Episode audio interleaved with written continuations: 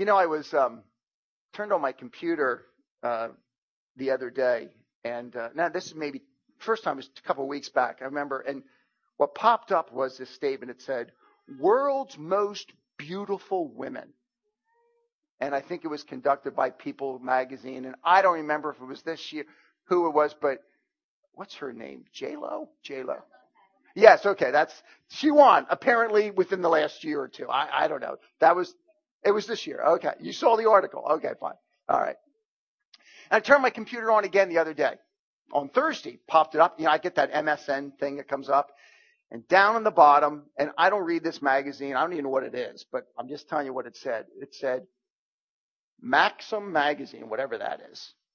Um, was it like the 50 hottest women around or something like that? You know, you know, I was thinking about all of that. Don't you find at the end of the day that that curses women? You know what I mean? I mean, because whatever the, whoever chooses what the criteria is, and the criteria is all outward, as we're aware, right? It's either something that most women will never attain, or if you do attain, you won't sustain it. Because you know, ladies, things begin to sag and everything else. It's just, look, it's part of life, isn't it? Isn't it part of life? I mean, I'm not here to be discouraging, but, but let's face it, these are, these are the way things work. But, but, but you think about it, from the world's perspective, it sets up a model which only leads to hurt women. And what I love about the scripture, the scripture sets forth a model of beauty that every woman who knows Jesus Christ can attain. Isn't that great? I mean, it's just, it's so different. And men, I would argue that we as husbands and fathers and sons need to take this same model and we need to put it up also. Because if we buy into the whole world model, we end up doing the same old thing. So what I want to do tonight, today, could be tonight by the time I finish. No, I'm kidding. Um, I want to look at two passages with you that talk about this topic. One from, I, I normally like to hang out in one text, but Today I thought I might just do two, see how it goes, and still try to do it rather quickly. But one is from the Apostle Paul in 1 Timothy chapter 2, and we'll start there if you want to flip over there. And the other passage is found in 1 Peter chapter 3. Both Peter and Paul both have something to say about true beauty when it comes to women. And so basically what I want to do is I want to look at this passage. I want to first of all define what is true beauty from both Paul and Peter's perspective. And obviously you're going to find they're going to say something very similar. And then I want to ask the question, why is it so beneficial to focus on this? And the text tells us there's, there's just all kinds of benefits for it. So let's, what is it first? And secondly, um, what difference can it make in our lives? First Timothy chapter 2, and I want to focus here primarily, oh, let's look down. I mean, there's a lot, this, this is a great text on women. We, we, we're not going to get into everything. I, am just going to focus in on verse 9 and 10 uh, in our time together this morning. The text says this Likewise, also that women should adorn themselves in respectable apparel, with modesty and self control, not with braided hair and gold or pearls or costly attire, but with what is proper for women who profess godliness that is, with good works. So, according to Paul, Paul, it's Mother's Day. We want to talk to women. We want to talk to girls. We want to talk to teenage girls. The whole thing. What do you think about this whole thing of beauty? Paul says, Man, do I have something to tell you on that one? See, in Paul's day, and, and, and when you read this, it, it, it's not saying here that, look, if a woman has um, something in her hair that's colorful. Sin, sin, sin. That's not the point at all.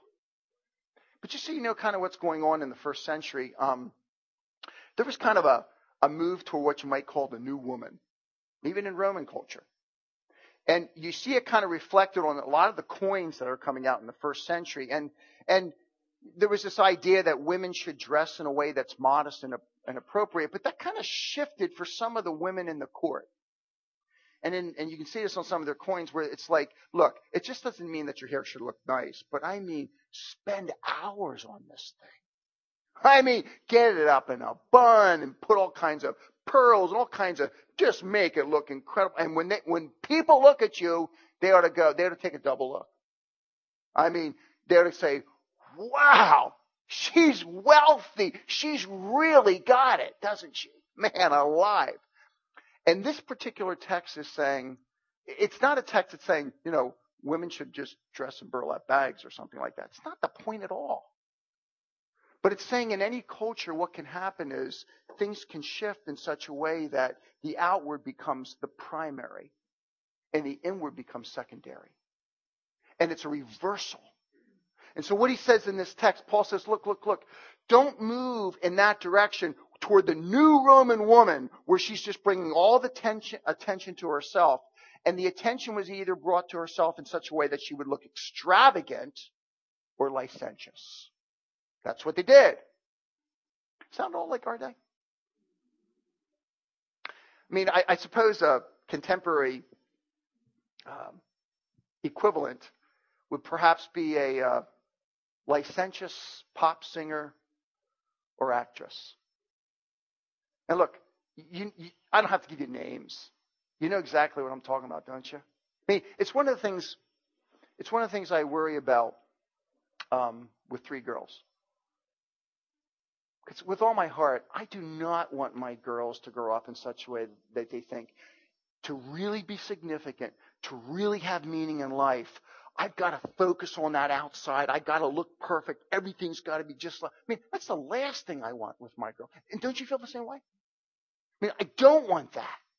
And yet I realize when they turn on the TV or when you flip on the computer, that is the message that we're hit with again and again and again. And Paul will have none of it. And neither should we.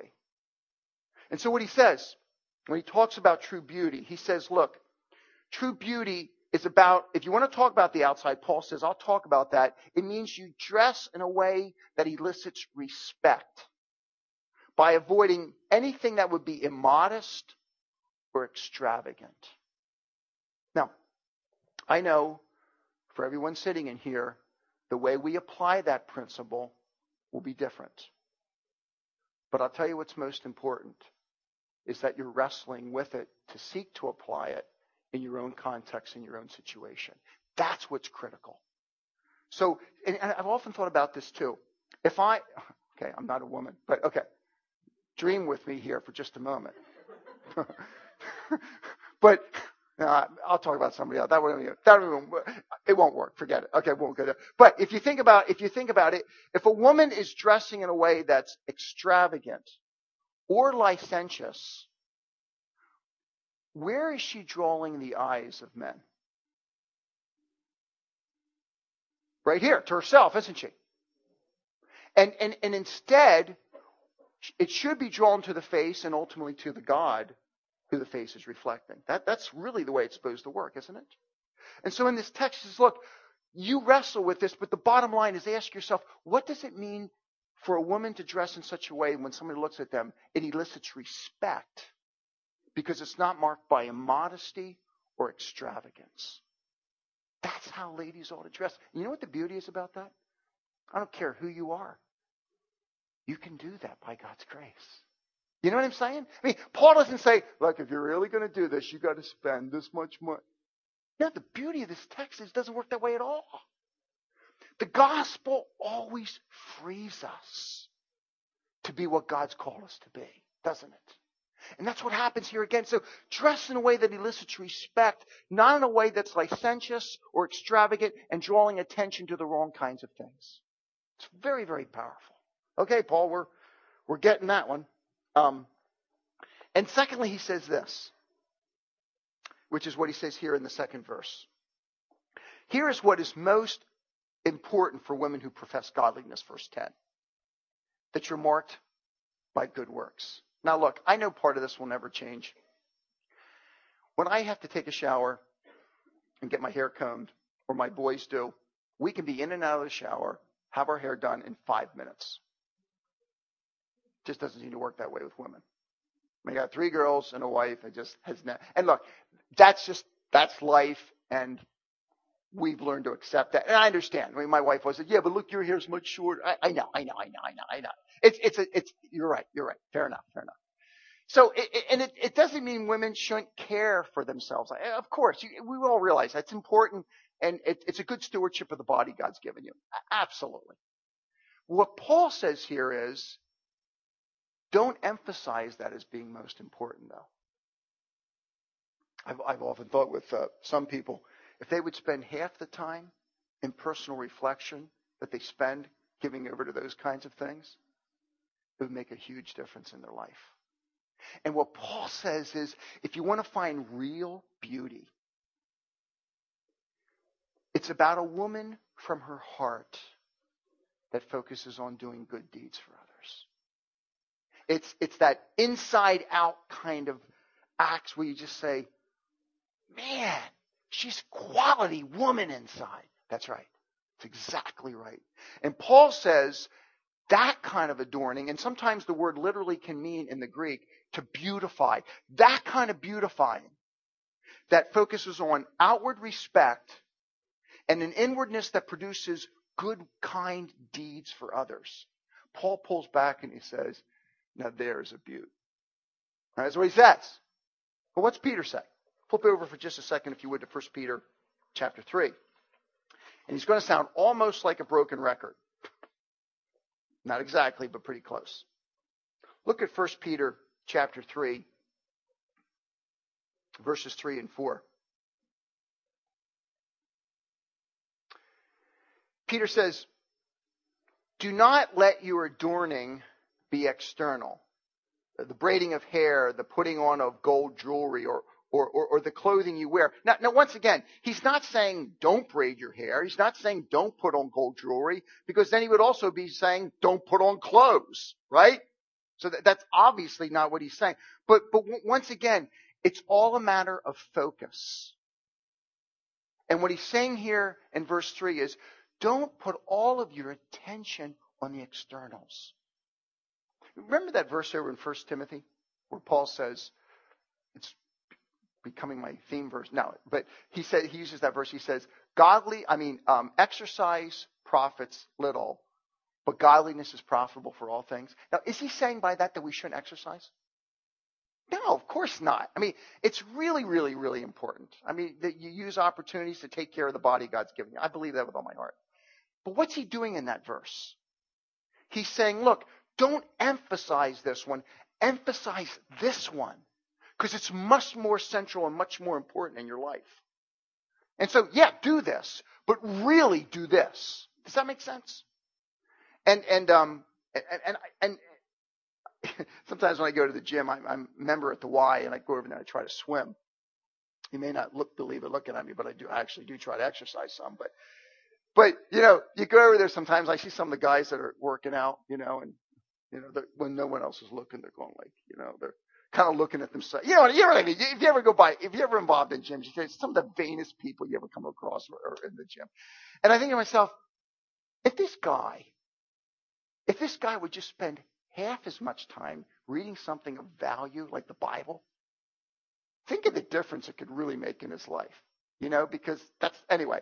But but that's exactly what Peter does here with the beauty thing. So he's saying he's not saying, look, you don't do these things. He's saying don't focus primarily on these things, verse 3. But rather, look at verse 4.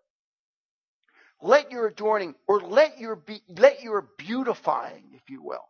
Let your adorning be the hidden person of the heart. With the, I love this next word. What's it say? Imperishable beauty of a gentle and quiet spirit, which in God's sight is very precious. You know, all the way through the book of First Peter, the word that bubbles up again and again is imperishable. He says, look, you have an imperishable um, reward in heaven. You've got something in the gospel of Jesus Christ. If you've trusted him, it will never go anywhere. It is secure. It will never rot, corrupt. It is secure. And here in a text, he talks about something called imperishable beauty. You know, ladies, there is a beauty that will never grow old. It may grow up, but it will never grow old.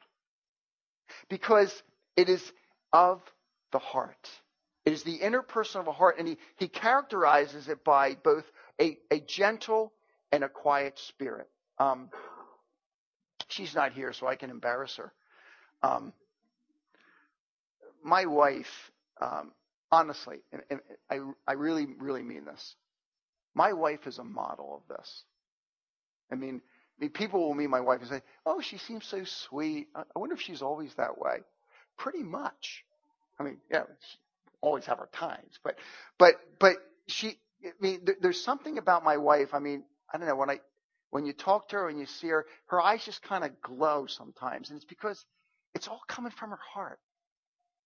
And and and and the beauty is, God says, if you focus on that heart, and and she will often, you know, sometimes I tend to be a little bit, um, I can be rash sometimes, not brash, but rash, where I can kind of, hey, come on, let's go do something, you know, and my wife will be kind of like, honey, it just kind of gentle, quiet. Do you think maybe we should? And she'll kind of pose it sometimes as a question. I know exactly what she's doing, but but but it works very effectively, you know. But you know, she doesn't. What she doesn't say, she doesn't look at me and say, "Doug, you are a lughead." Like, what are you nuts? I mean, she doesn't say that, but instead, she she kind of pulls up beside me with this kind of inner beauty of soul.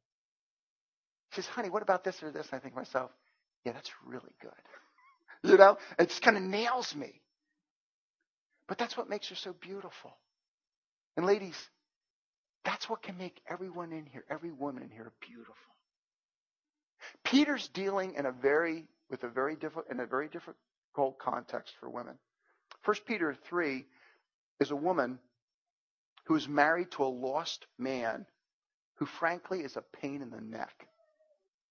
And and in the text, Peter is basically saying, if I could paraphrase, look, you're not going to win him over by stuffing tracts underneath his pillow. I mean, it's, like, it's, it's, it's not going to happen. If, if there's going to be any context in which he comes to faith in Jesus Christ, what he will need to see is a loving, gracious wife. That's what he'll need to see. And so Peter says, even though you're afraid, because you trust me, you can step out and you can be that wife that affirms him as much as obedience to Christ will allow. There comes a limit where you say, no way, it's not going to happen because Christ is my master, not you. Absolutely. I'm not, and I'm not disagreeing with any of that. That's absolutely appropriate. But Peter sets up a whole model. If you're going to win this guy, he just keeps seeing Christ in you with everything you do. And in God's good grace, for some husbands, not all, of course, some are won over because of the way the woman lives her life. It's a marvelous text. And, and, and Peter says, when I look at a woman like that, I see beauty that's never going to fade. It, it will never leave her, regardless of what that guy does at the end of the day. There is a beautiful woman. You see, folks? Do, do you see the power of the gospel? It comes to every woman and says, look, if you allow me to transfer you from the inside out, you are beautiful in my eyes. And you will be beautiful in the eyes of those that see like me. I love it. You can't go wrong. Now, second question very quickly, and, and try to draw this together. What difference does it really make? First of all, staying in 1 Peter chapter 3 for just a moment. First thing I'd want to say is it is of great value to God. Look, look again at verse 4. Which in God's sight is very precious. Um,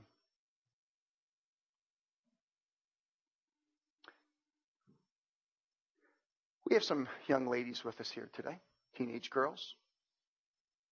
I guess I'd say this to you, to the teenage girls that are with us today, and everybody, everybody. But young ladies, as you grow up, do not focus on what the world tells you beauty is all about.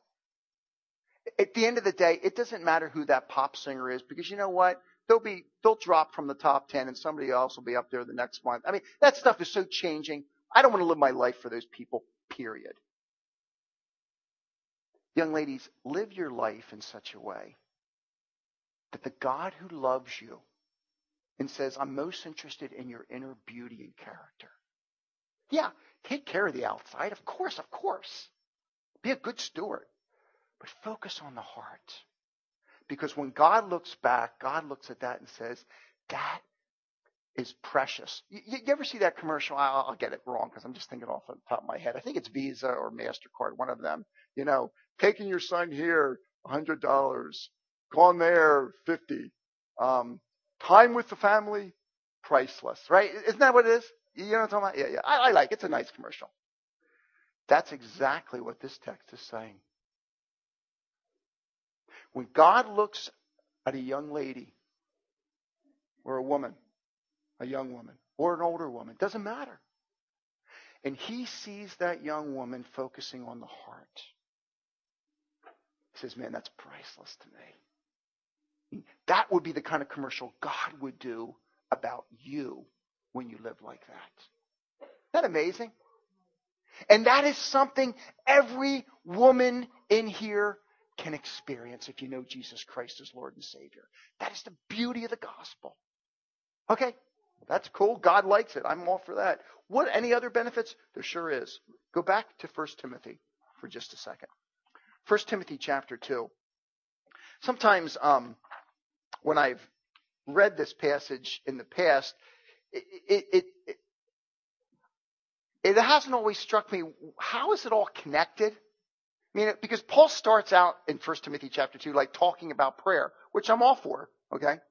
Then he has this section where he talks about there's one mediator between God and man, the man Christ Jesus. Okay, like, that's, that's cool. It's the gospel.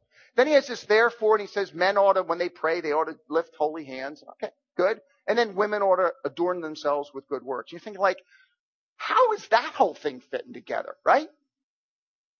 Here's what ha- what's happening, folks, and follow me here. It's very, very powerful. In um, in verses one and two, Paul is talking about the power of prayer to transform lives. And he calls us as a group to come together and he says, look, first of all, I urge that supplications and prayers and intercessions and thanksgiving be made for, for all people not select people, for all people, for kings and all who are in high positions, that we may lead a peaceful and quiet life, godly and dignified in every way. Now, is Paul saying, when you guys get together and pray, you know, just pray, Lord, make my life easy. Is that what he means there at the end of verse 2? Like, I want an easy, simple, comfortable life. Now, the book is all about suffering and persecution. Can't be that. The same phrase is used by Paul over in 1 Thessalonians chapter 4. And what he's getting at when he talks about a tranquil and, and, and tranquil life and quiet life, he's talking about a life lived in the world in such a way that we begin to model for the world what the gospel looks like when it's lived out in lives. So he says, look, I want you to pray for everybody you can possibly think of. There's nobody outside of the scope of our prayer. Pray for that they'll come to faith in Christ. Pray that they would know Him. Pray for kings, the people that are in authority. Pray in such a way that, that we can live lives that becomes a beautiful context through which the gospel can work. Does that make sense? And, and Paul goes on to say, let me tell you why that's so important, verse 5. For there is one God and there is one mediator between God and men, the man Christ Jesus, who gave himself as a ransom for all, which is the testimony given at the proper time. For this I was appointed a preacher and an apostle. I'm telling the truth. I'm not lying. A teacher of the Gentiles in faith and truth. So what he says in verses 3 to 7 is this. Look, God has a heart for people. There's one God. You know, people say, well, you know, I think you can get, you can get, get to heaven maybe four or five ways, you know. Try this religion, that religion. Like, what's the matter? You know what, you know what the problem with that is? There's only one God. And He makes the rules. I mean, He provides the way. Right? So there's one God and there's one mediator between God and man. How will I ever get to God? Ah, God the Son has come to die in my place, as we sang today, so that He takes my sin and He gives me His righteousness. And there's one God, there's only one way, and there's only one mediator, and this mediator and this God loves all people.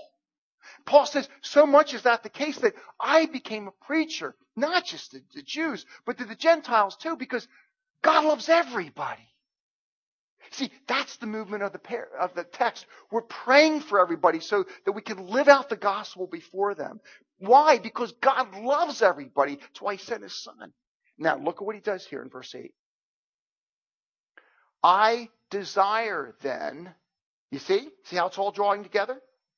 That in every place men should pray lifting up holy hands without anger and quarreling.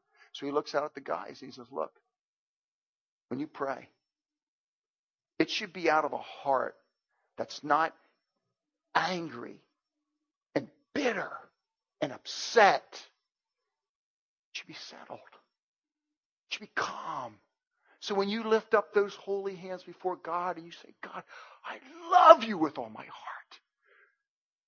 You mean it. And anybody standing around looks at you and doesn't say, look at old Joe over there singing. Man, I know what he does on Monday. He yells and screams at his kids like you can't possibly imagine. Now he's praising God in front of us. What a hypocrite. Paul says, don't do that. You, you, you, want to have a format, a, a context, a platform where we're not perfect people, but, but people that truly love God from the inside out. It impacts all of their life. And so what I want you to do I, I want you to lift up holy hands because the holiness is true in your heart. And you're not a person who's holding into anger and all. No, no, no. That stuff's gone. So people can look at old Joe over there, and if your name's Joe, I'm not thinking of you. So I'm, if you sorry, but he's looking at Joe over there and saying,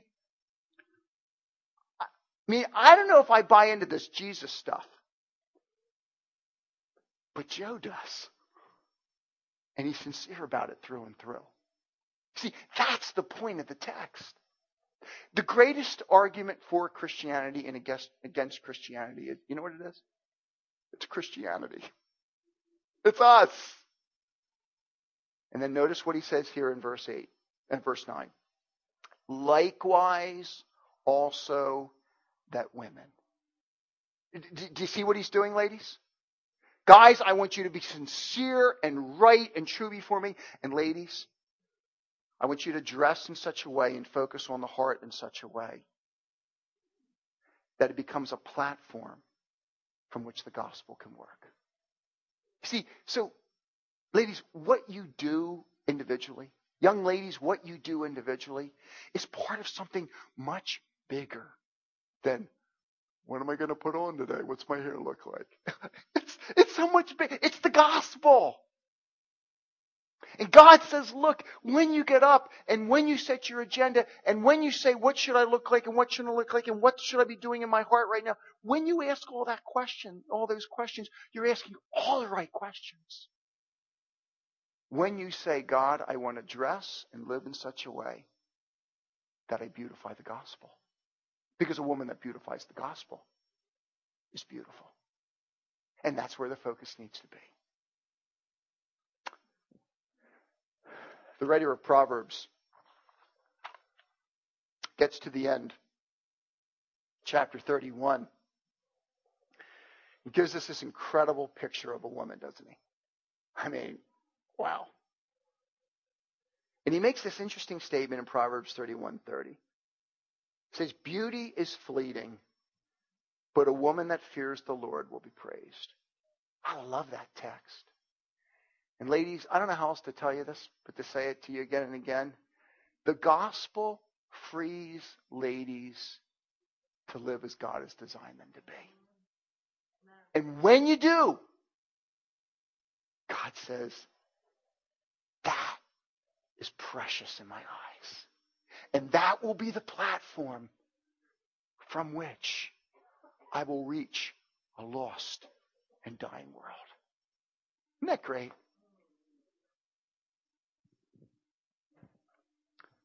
Some of you young mothers with children are thinking to yourself, will I ever make it through?